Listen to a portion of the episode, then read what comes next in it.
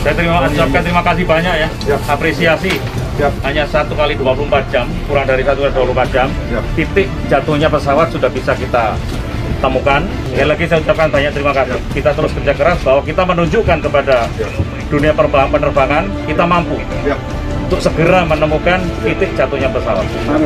Dan dunia pun memonitor kerja kita. Ya, ya terus semangat, kemudian ya. tetap safety, ya. terutama adalah penyelam. Ya. Termasuk juga safety bagi penyelam maupun awak darat ketika memegang body part.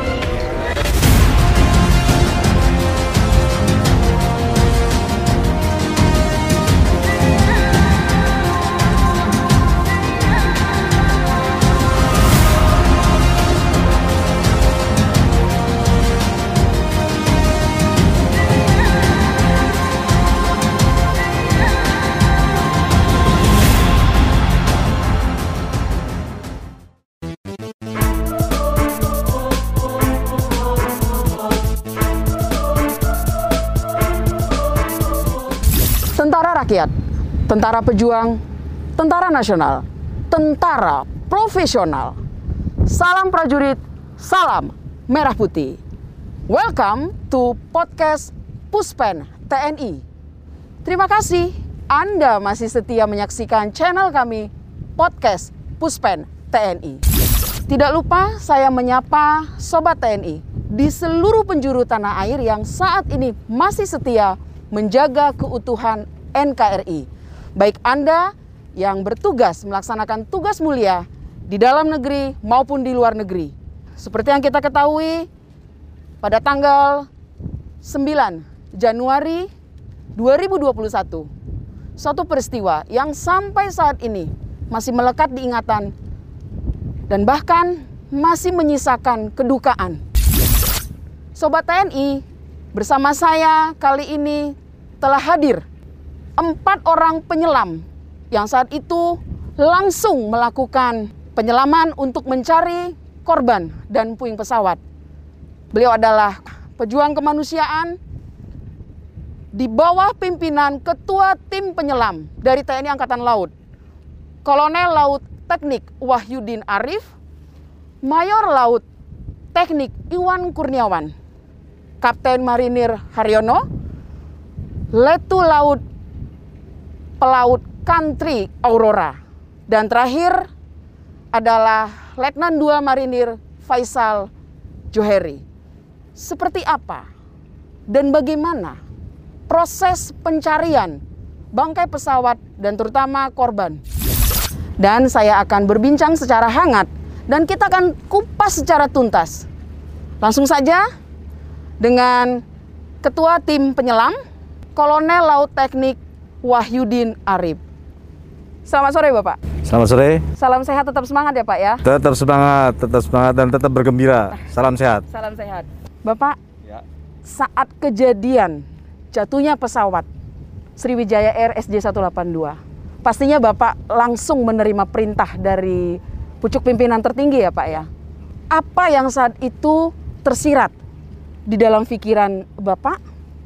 Aduh, saya harus berbuat apa, tindakan apa, dan bagaimana? Boleh Pak diceritakan Pak? Boleh. Iya Pak. Jadi pada saat kejadian itu kan sore hari Mbak. Iya. Siang menjelang sore Mbak.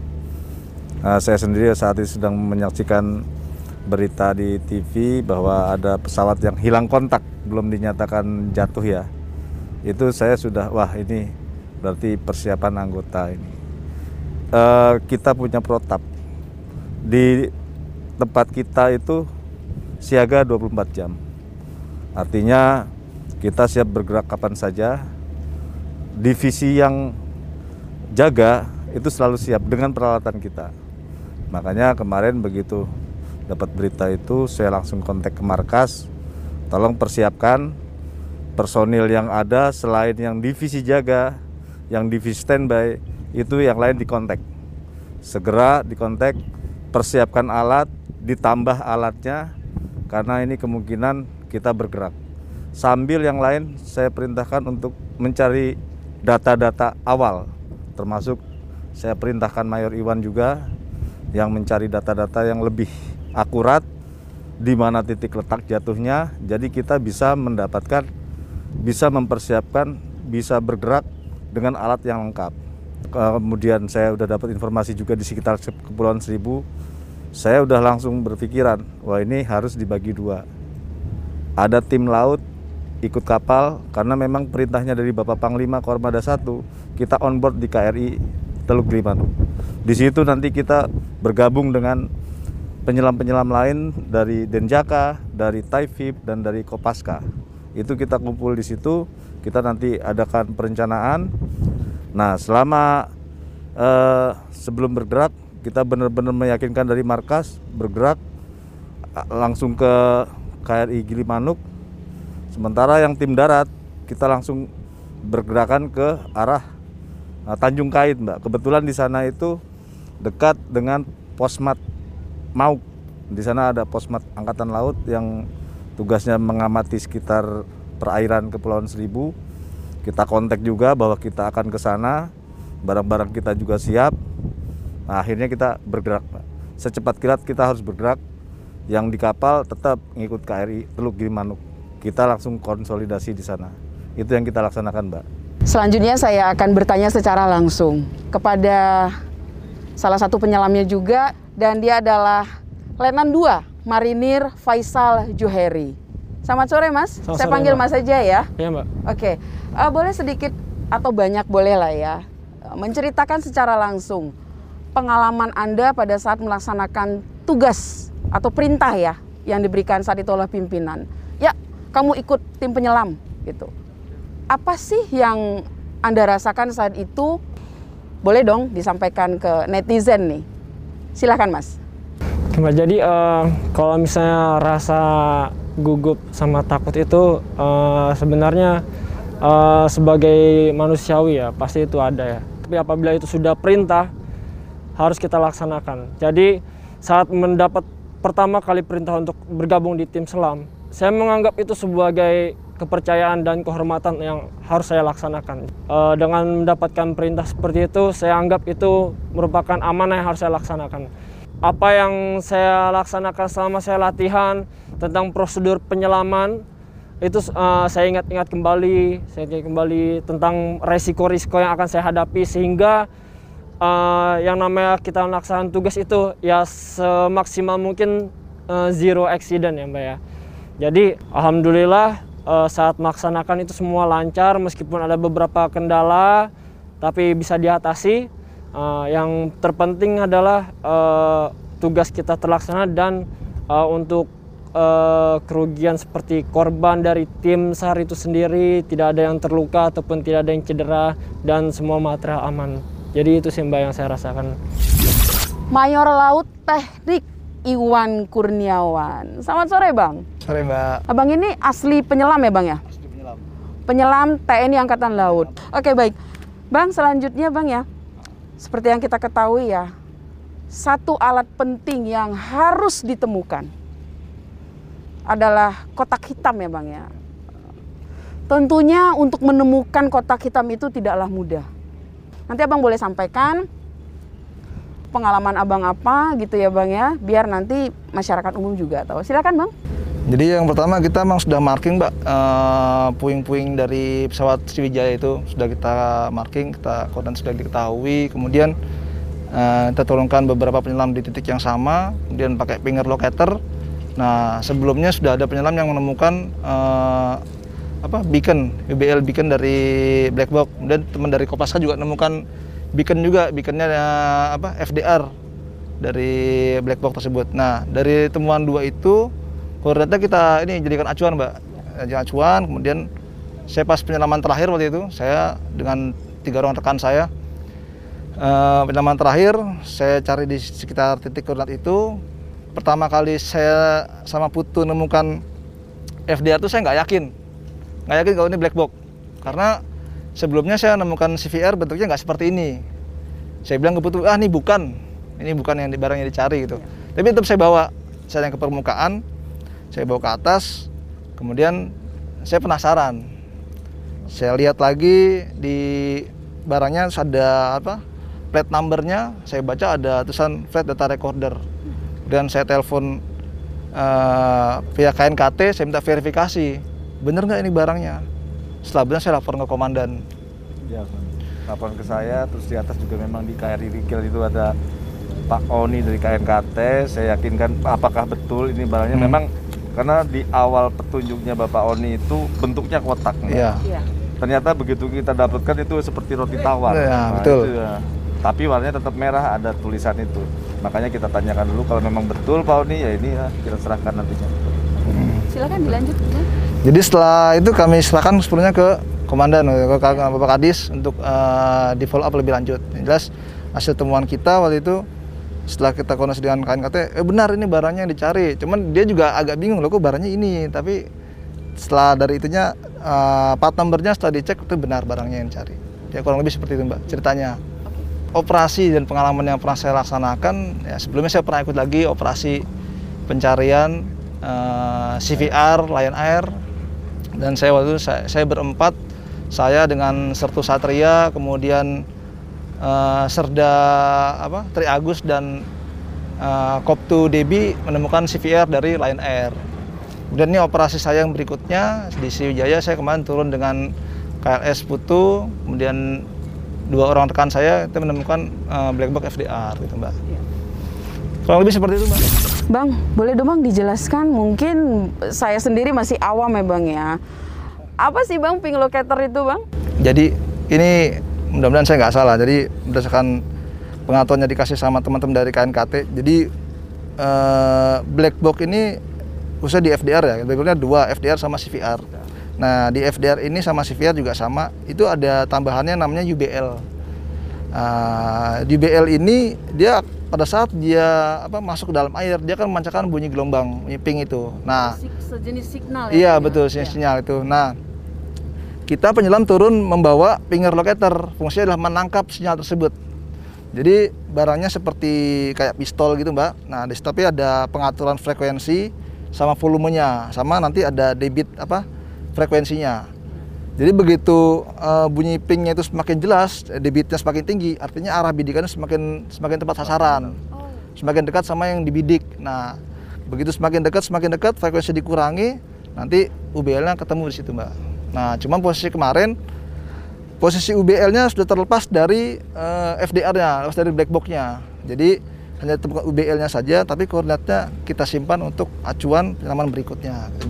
Pada saat Anda menemukan kotak hitam, itu di kedalaman berapa meter, Bang? Itu posisinya sore, jadi pas, pada saat agak surut, saya ukur terakhir itu sekitar tujuh belas meteran. tujuh belas meteran ya.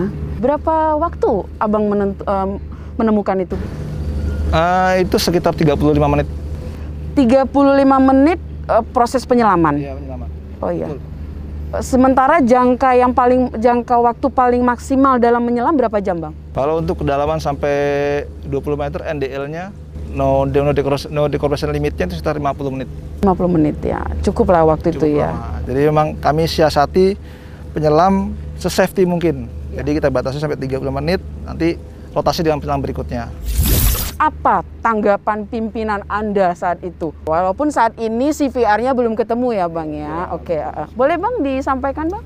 Ya pasti pada saat kami laporan komandan, Bapak Kadis ini bangga. Artinya memang dari apa progres yang kita buat selama penyelaman itu memang sudah ada, ada hasilnya Mbak. Titiknya kita, kita siapkan memang uh, bertahap sampai akhirnya dapat hasilnya. Jadi begitu laporan ke Bapak Kadis ya beliaunya sempat kaget juga. Tiga hari Mbak, tiga hari udah ketemu gitu. Iya. Ini merupakan rekor. Kemarin Bapak Panglima juga menyampaikan, oh saya sangat bangga. Sobat T N I, selanjutnya ada bersama kita Kapten Marinir Haryono. Selamat sore Bang. Sore. Allah. Allah. Allah. Allah. Wah, keren. Masih semangat. Bang, Abang salah satu ya dari empat penyelam yang saat itu terjun langsung dalam pelaksanaan pencarian ya Bang ya, baik itu serpihan maupun terutama korban ya Bang ya. E, boleh tahu dong Bang, Abang bersama penyelam siapa aja? Tentunya kan tidak hanya empat orang saja ya Bang ya, dari segala lini ya Bang ya, stakeholder saat itu bahu-membahu Bang. Benda apa sih Bang yang pertama kali ditemukan oleh tim penyelam? Boleh Bang diceritakan? Ya baik, terima kasih Mbak atas waktunya. Jadi penyelaman ini kan dari T N I Angkatan Laut sudah ditunjuk dan Satgas tadi Kadis Lembair bersama masing-masing unsur satuan yang mempunyai kualifikasi penyelam dari Angkatan Laut seluruhnya dikerahkan dari Bapak Kasal. Kemudian kita ke sana. Sebenarnya kita menyelam juga apa ya, bingung waktu itu, karena di situ ada K R I Rigel yang membantu udah marking untuk titik mana yang harus diselami. Nah, depan waktu itu saya bersama prajurit saya di koordinat yang sudah ditentukan sama K R I Rigel making, coba kita laksanakan penyelaman di titik tersebut dengan koordinat. Yang kita ketahui juga kan untuk Laut Jawa sendiri ini kan kedalaman ya paling sekitar paling dalam empat puluhan meter lah, semua di masih tahap dangkal lah, bilang dihitung laut dangkal. Ya, pertama kali kita menyelam, alhamdulillah di titik yang udah dikasih koordinat dari K R I Rigel sama kita, alhamdulillah pas. Yang kami temukan puing-puing besar, seperti yang pertama kali kami angkat itu puing dari roda ataupun pelek dari pesawat. Nah, di, dari titik situ saya lapor ke komandan selaku dan satgas, kita kumpul para para tertua. Berarti di titik sini. Nah, dari situ kan marking lagi, ya alhamdulillah. Dari situ kan udah dibagi tuh dari Dansarkes bagi koordinat sini dari penyelam, koordinat sekian dari kami Denjaka, koordinat sekian dari Kopaska, koordinat di marking. Nah, ya dipetakan masing-masing dipetakan. Ya. Jadi kita fokus bukan hanya ke black box atau kita fokus ke semua yang bisa kami angkat, kita angkat. Ya alhamdulillah waktu saya nyelam saya dapat puing-puing dan mungkin apa potongan-potongan tubuh. Kita semua di sini tidak mendalukan kita penyelam yang paling hebat, enggak, kita semua bersatu bers berdasarkan titik-titik yang sudah ditentukan, kita menyelam bersama. Betul. Gitu ya alhamdulillah. Kalau cuaca di apa visibility yang di dalam itu ya kita tahu karena itu lumpur dan penyelam juga banyak, semua bekerja. Tatkala kita buoyancy nggak kena pas, lumpur tersenggol sedikit aja udah jadi gelap ya, itu ya, ambiar ya. Hanya bisa eh, kayak orang buta gitu. Ngeri-ngeri sedap juga ngeri -ngeri ya sedap. Abangnya, tapi apapun itu alhamdulillah itu sudah dilalui abangnya, dengan harapan mudah-mudahan seluruh korban tenang di sisi Tuhan Yang Maha Kuasa. Amin. Amin. Jangan kemana-mana, tetap di podcast Puspen T N I. Sobat T N I, saya akan menyapa Letu Laut Pelaut Country Aurora. Selamat sore Bang. Selamat sore ya. Abang ini dari Kopas Komando Pasukan Katak Kormada satu Jakarta, Pondok Dayung. Komando Pasukan Katak. Bang kemarin ikut nyelam juga ya Bang ya? Kebetulan saya juga ikut nyelam. Okay. Uh, sebelum proses pencarian S J satu delapan dua, apakah pernah bergabung dalam tim SAR yang lainnya Bang? Ya sebelumnya juga saya juga pernah terjun ke SAR Lion Air di Karawang dan juga kebetulan tenggelamnya kapal di Danau Toba. Dan sebenarnya peralatan perorangan apa saja sih Bang yang harus digunakan pada saat melakukan penyelaman? Silahkan Bang. Sebenarnya ada beberapa bagian untuk kita melaksanakan penyelaman ya. Yang pertama seperti bagian pokok ataupun bagian tambahan ya. Misalkan seperti bagian pokok kita membawa alat selam, tabungnya, B C D, masker ataupun yang lainnya. Untuk bagi tambahan kita biasanya membawa tali circle, tali circle ataupun senter, itu bergantung dengan tujuan ataupun kondisi di bawah air. Misalkan situasi dan kondisi bawah air pada saat itu arusnya naik ataupun gelap, kita harus terpaksa membawa senter, ataupun arus kencang kita membawa tali badi ataupun yang lainnya. Untuk misalkan tali circle misalnya kita pakai apabila arusnya terlalu kencang, kita untuk mengitari lokasi jatuhnya pesawat itu, kita harus agar tidak terbawa arus terlalu kencang, kita menggunakan tali circle yang diikarkan di balas jangkar. Itu pun untuk senter bawah air misalnya. Apabila arusnya kencang itu bisa mengakibatkan lumpurnya naik ataupun kondisi gelap. Itu sangat membantu sekali kita untuk melaksanakan penyelaman di bawah air. Ada nggak sih alat komunikasi khusus yang dibawa pada saat Anda menyelam? Tentunya kan tidak asal menyelam begitu saja. Artinya kalau ada sesuatu hal yang urgen saat itu perlu dikomunikasikan e, dari pimpinan yang ada di daratan ataupun sesama penyelam. Boleh Bang disampaikan? Ini kejadian yang saya alami kemarin untuk K R I Rigel sudah mendapatkan spot-spot. Jadi semua penyelam, tim penyelam sudah mereka sudah terbagi ke titik spotnya masing-masing. Namun mereka juga ada menemukan titik baru yang harus dicek dan kita harus ke titik lokasi tersebut. Nah, dengan ada titik baru itu kita membuat tim khusus lagi untuk melaksanakan penyelaman di daerah tersebut. Nah, di untuk melaksanakan penyelaman tersebut kita menggunakan alat komunikasi bawah air milik K R I Rigel atau disebut Aquacom. dan kita membawa beacon yang fungsinya beacon tersebut fungsinya K R I dapat mendeteksi di titik koordinat mana dia posisi di bawah air. Nah, dengan adanya itu kita juga dapat berkomunikasi dengan K R I apabila kira kita kurang ke kanan berapa meter ataupun ke utara ataupun ke selatan berapa meter. Dengan alat komunikasi tersebut kita melaksanakan komunikasi dengan K R I. Oke, jangan kemana-mana, tetap di podcast Puspen T N I. Kadis, saya mau sedikit ya bertanya. Tentunya dalam pelaksanaan pencarian korban maupun serpihan pesawat S J satu delapan dua saat itu, kendalanya pasti ada. Kira-kira boleh Pak disampaikan kendalanya seperti apa dan bagaimana cara Bapak mengatasi hal tersebut? Silakan Bapak. Baik, eh, pada saat kejadian itu kita sudah dapat koordinatnya. Eh, yang yang pertama kali ya memang karena kita situasi COVID ya Mbak ya. Iya. Jadi memang sudah saya tekankan kepada anggota, tetap walaupun kita kondisinya menyelam, begitu naik ya harus pakai masker. Itu harus dipakai, terus cuci tangan, jaga jarak tetap gitu. Nah kemudian kendala yang kedua saat itu karena memang jatuhnya pesawat ini sepertinya menukik Mbak, akhirnya pecah semuanya berkeping-keping menjadi pecahan kecil. Nah itu yang menyulitkan, black box-nya itu juga terpecah-pecah juga Mbak, terpecah-pecah. Artinya yang sudah kita laksanakan dengan pencarian dengan menggunakan teknologi ping locator, ketemunya beaconnya aja. Karena beaconnya itu yang memancarkan sinyal. Memancarkan sinyal kan dua beacon itu Mbak, dua beacon itu udah tertemu. Nah yang sulitnya ini F D R sama C V R-nya, karena memang dia udah terpencar. Nah ini yang perlu bermain logika. Alhamdulillah pada saat itu kita juga, di saya di atas kadang turun ke L C D S kita itu yang ada tulisan paus itu. Setelah itu saya koordinasi sama penyelam, apa ini apa ini. Naik lagi saya ke K R I Rigel. Di K R I Rigel koordinasi dengan K R I Rigel, apa aja kita cek di situ. Makin memperkecil itu yang yang kita laksanakan Mbak.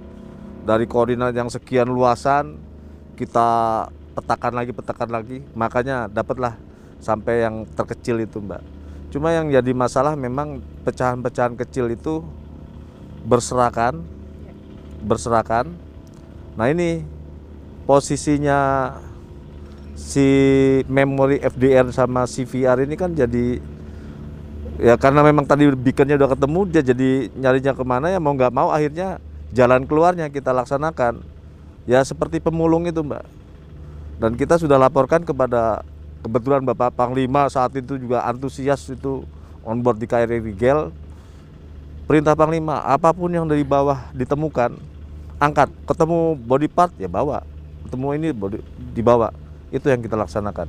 Ya alhamdulillah kemarin sampai F D R sudah kita temukan, memang yang masih belum ketemu C V R-nya aja Mbak. Harapannya ke depan kalau misalnya cuacanya bagus, mungkin dari pihak pihak K N K T akan membaca ramalan cuaca dari badan meteorologi yang kira-kiranya bagus, mungkin kami diturunkan lagi untuk pencarian itu Mbak. Bang Haryono, Anda sebagai penyelam dari T N I Angkatan Laut tentunya memiliki harapan, pesan, dan kesan ya Bang ya selama melakukan Uh, tugas kemanusiaan ya Bang ya. Kira-kira apa sih Bang kesan dan pesan, boleh disampaikan ya Bang ya? Ya, yang terutama kesan, saya sebagai prajurit ini merasa bangga, senang bisa membantu masyarakat Indonesia yang dalam kesulitan, dalam ini mungkin korban ya. Ya. Itu kesan yang saya dapat. Kalau saya nggak menjadi prajurit ini mungkin nggak bekal saya ya masuk dalam S A R ini. Itu, itu merasa kesan saya. Untuk pesan saya, saya ucapkan banyak terima kasih kepada pucuk pimpinan T N I, Panglima T N I, Pak Kasal, sudah mendukung alut yang mestinya kita dapatkan, sudah didukung, alat selam, semua yang menunjang tugas pokok kami sebagai salah satu prajurit penyelam di T N I Angkatan Laut. Intinya, pesan saya untuk prajurit penyelam, tetap jaga kesehatan, jaga dirimu, otomatis kamu jaga satuanmu. Demikian bincang-bincang hangat kita dengan tim penyelam yang melakukan tugas kemuliaan, tugas kemanusiaan pada pencarian korban dan puing dari pesawat S J satu delapan dua. Jangan lupa like, komen, share, dan subscribe pada program acara kami demi kemajuan program acara podcast Puspen T N I. Jaya Speva, Jaya Mahe. Salam Merah Putih.